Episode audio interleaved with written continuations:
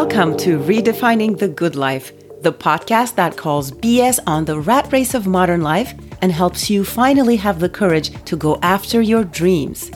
I'm your host, Ayshan Karaduman, aka The Omnivorist. I'm a life coach and functional nutritional therapy practitioner. Using a blend of mindset tools and ancestral nutrition, as well as understanding just what it means to be human today, I'm here to help you change the trajectory of your life. Another future is possible, my friend. Welcome on board.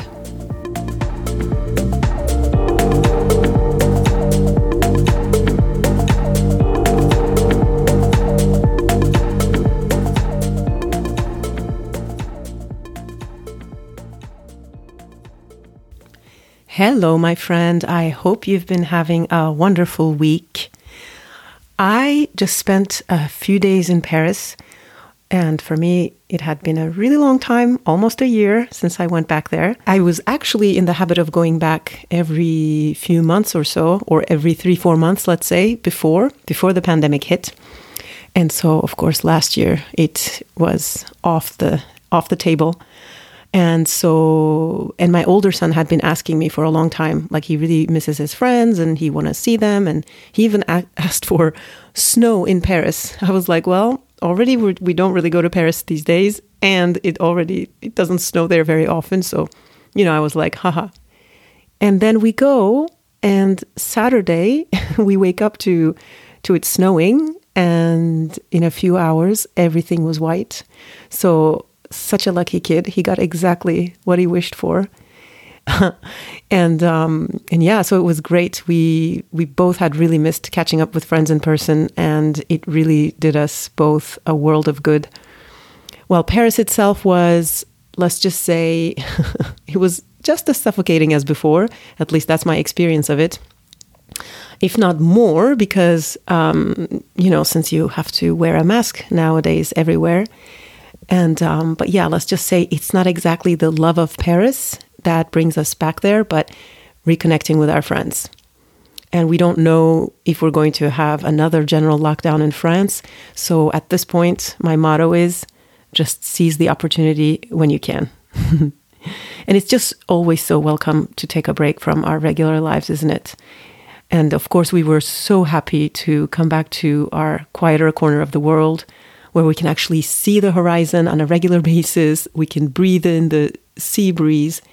But yeah, it's just so nice to be able to get away sometimes, even if it's just to more fully appreciate what we do have. And in other news, as I announced to you last week, this week we are doing the Breakfast Reboot, the week-long breakfast challenge. And wow, it has been truly incredible. I'm amazed every time I run this, especially at just how quickly the results can come.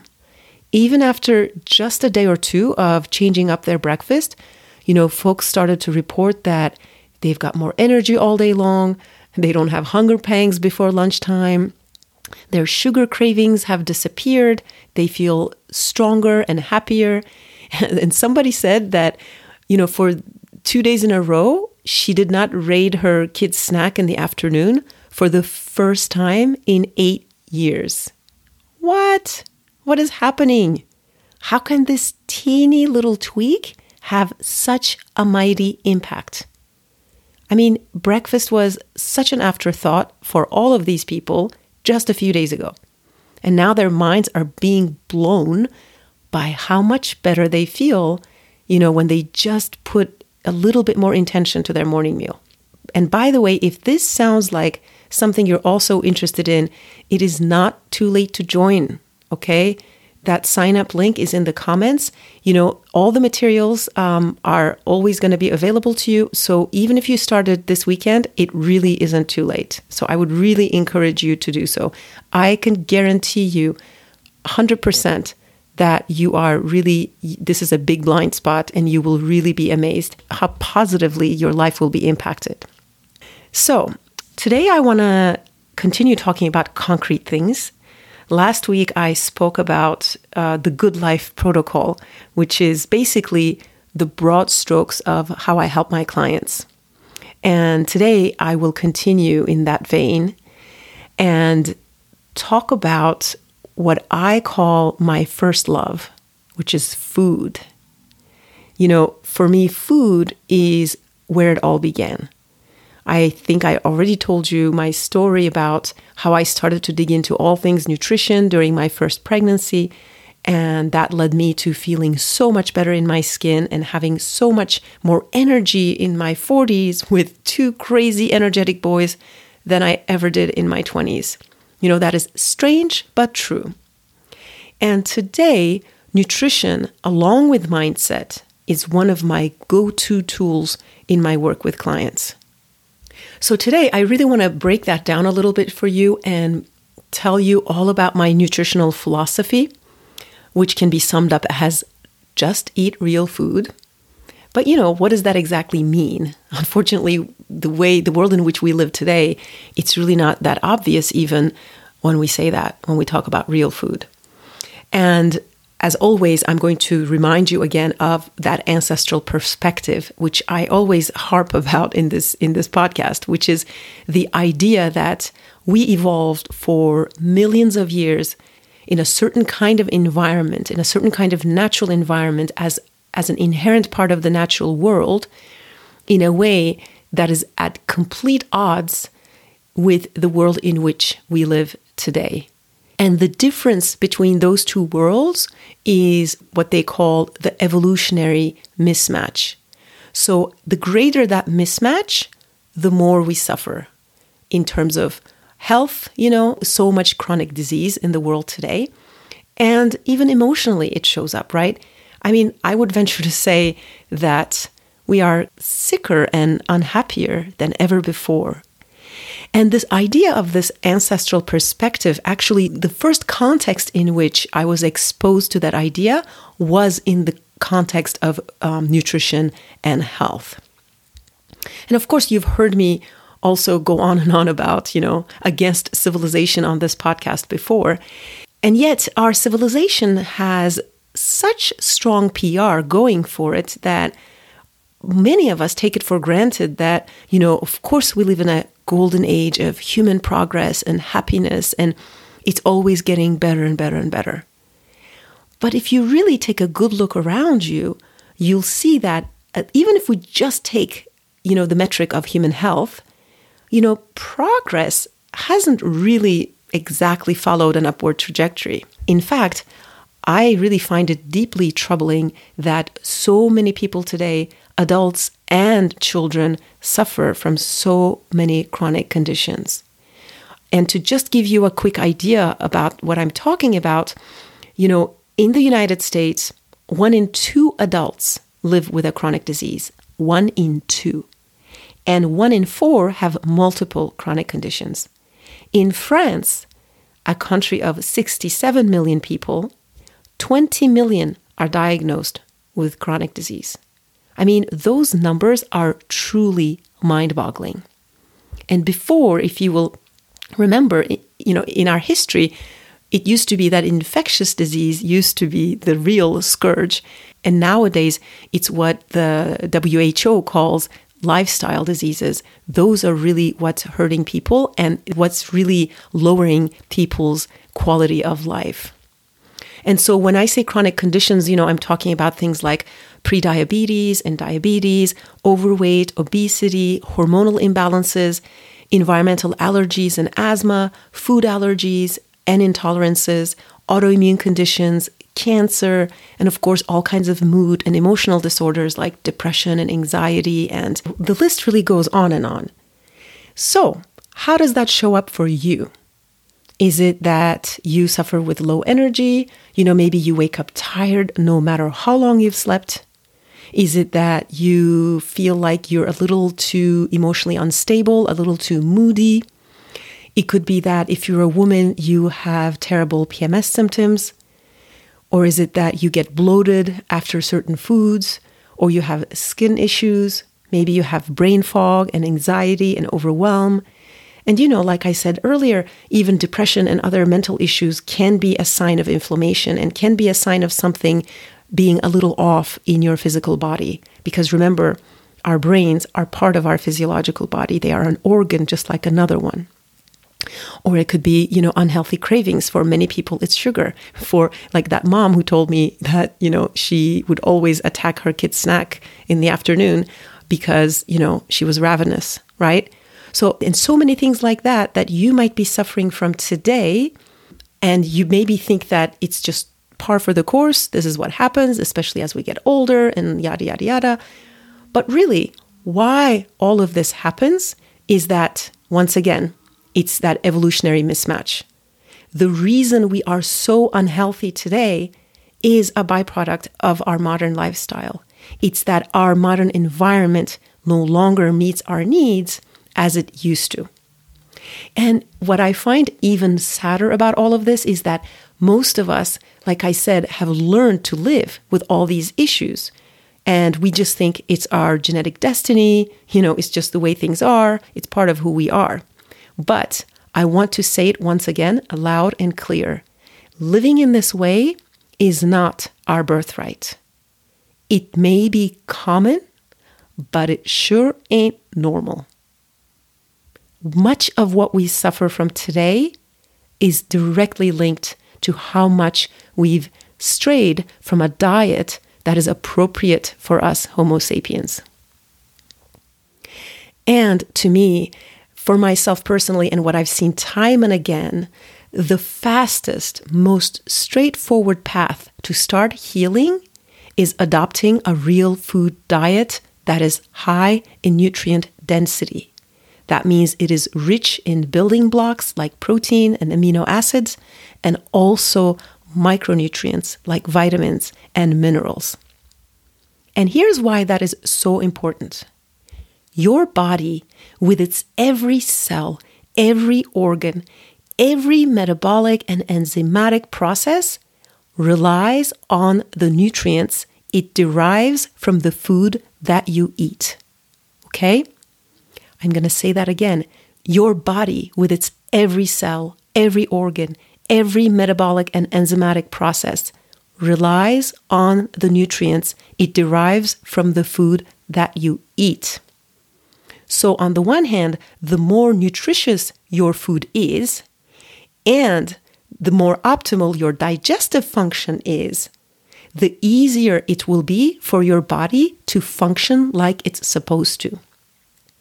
So again, my departure point is that you are supposed to thrive in your body. You are supposed to feel good in your body. I do not take it as a given that pathology is just, it's an inevitability. I don't believe that. So this all sounds like common sense, I think, right? But unfortunately, for many of us, it is far from our daily reality. And so what does eating in this way look like? So again, the idea of real food, it sounds simple, right? But it's kind of deceptive as well, because, you know, in our modern food landscape, the signal has gotten, you know, completely scrambled. So again, like even with the breakfast challenge that I'm doing today, basically what we're doing is we're changing what people usually have and offering instead, replacing it with real food, starting first thing in the morning. And then the effects, lo and behold, are almost like immediate. And it's just one small tweak that has already so much impact. And, and that is a testament to the power of real food. Because we're basically giving your body information that it can recognize instead of, you know, that scrambled signal that it gets from all the processed stuff that usually masquerades as breakfast. One of my favorite authors, Michael Pollan, the way he puts this is, real food does not have a long ingredient list, isn't advertised on T V, and is stuff that your great-grandmother would recognize. So we're talking about unprocessed or minimally processed seasonal whole foods and meals made from scratch from those good quality ingredients. So for a very simple example, an actual potato is a piece of real food, whereas a bag of chips and really anything that comes in a crinkly bag is not. And where do you find real food? You know, you find it, of course, at the farmer's market, at the butcher shop, at the fishmonger's, at the cheese shop. and, you know, and also at the supermarket, right? But, you, you know, really like the periphery of the supermarket mostly, because, you know, the middle aisles will mostly be packaged junk.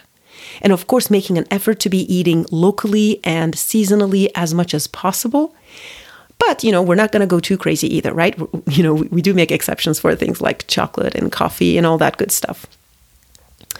And here's another aspect to consider, which I very rarely hear mentioned out there, and that is the question of bioavailability. And that is just a fancy way of saying that the nutrition in our food is readily available for us humans to digest. And so something that we really used to do back in the day in our maybe our grandparents' generation or earlier is we used to, people used to prepare certain foods properly.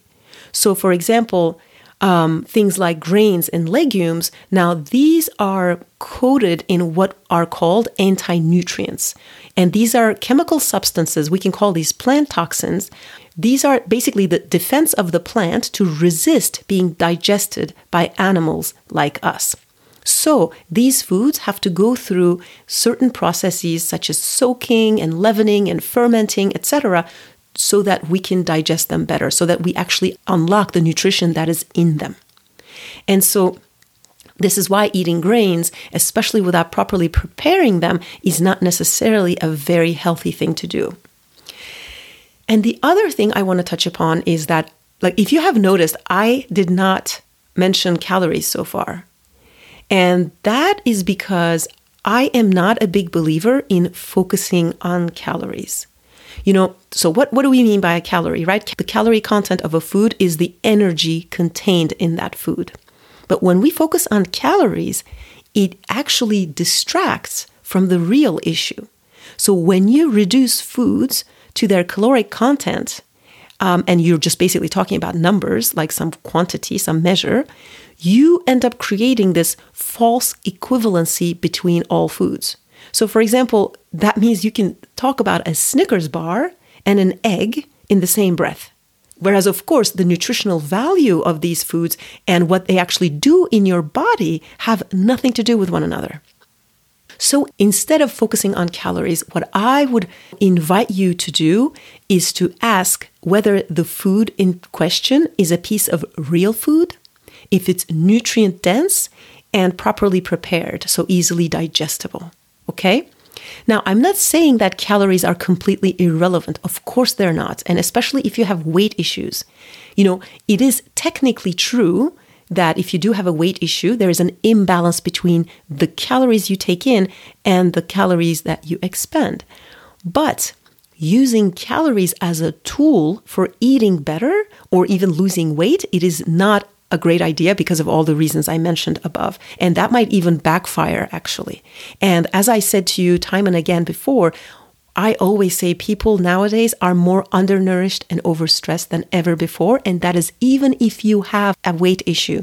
So even with a client who has a weight issue, I am still going to first start by nourishing them thoroughly and properly. And this usually starts with adding a lot more nutrition to their breakfast.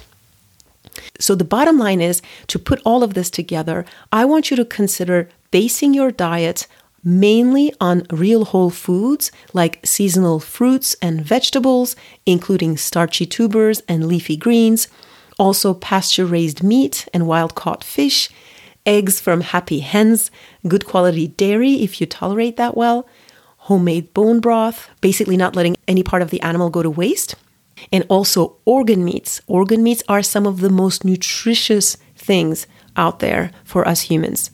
Also, nuts, seeds, and legumes. Of course, the legumes especially, making sure to prepare them properly, and perhaps some non-gluten grains, and also lacto-fermented foods and drinks, which I also love. They are really good for your gut health, and they are delicious and easy to prepare, and kids love them too.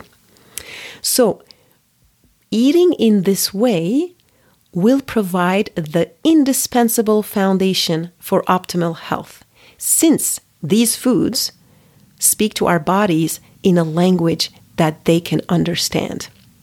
Because actually, eating in this way, it's like, and, and really, eating in this way, and really think about eating in this way like your life depends on it, because it actually does.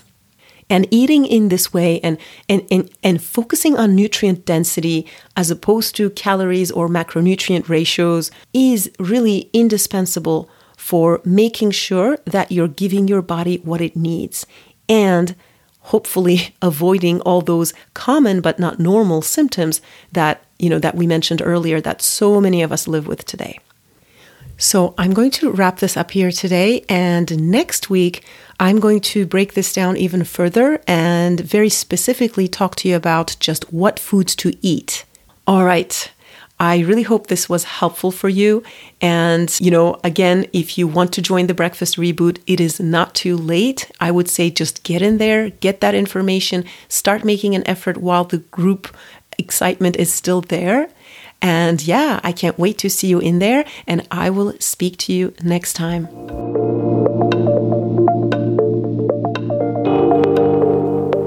Hey, come join us in our private Facebook group, Redefining the Good Life, where we continue the conversation about just what it means to have a meaningful life today.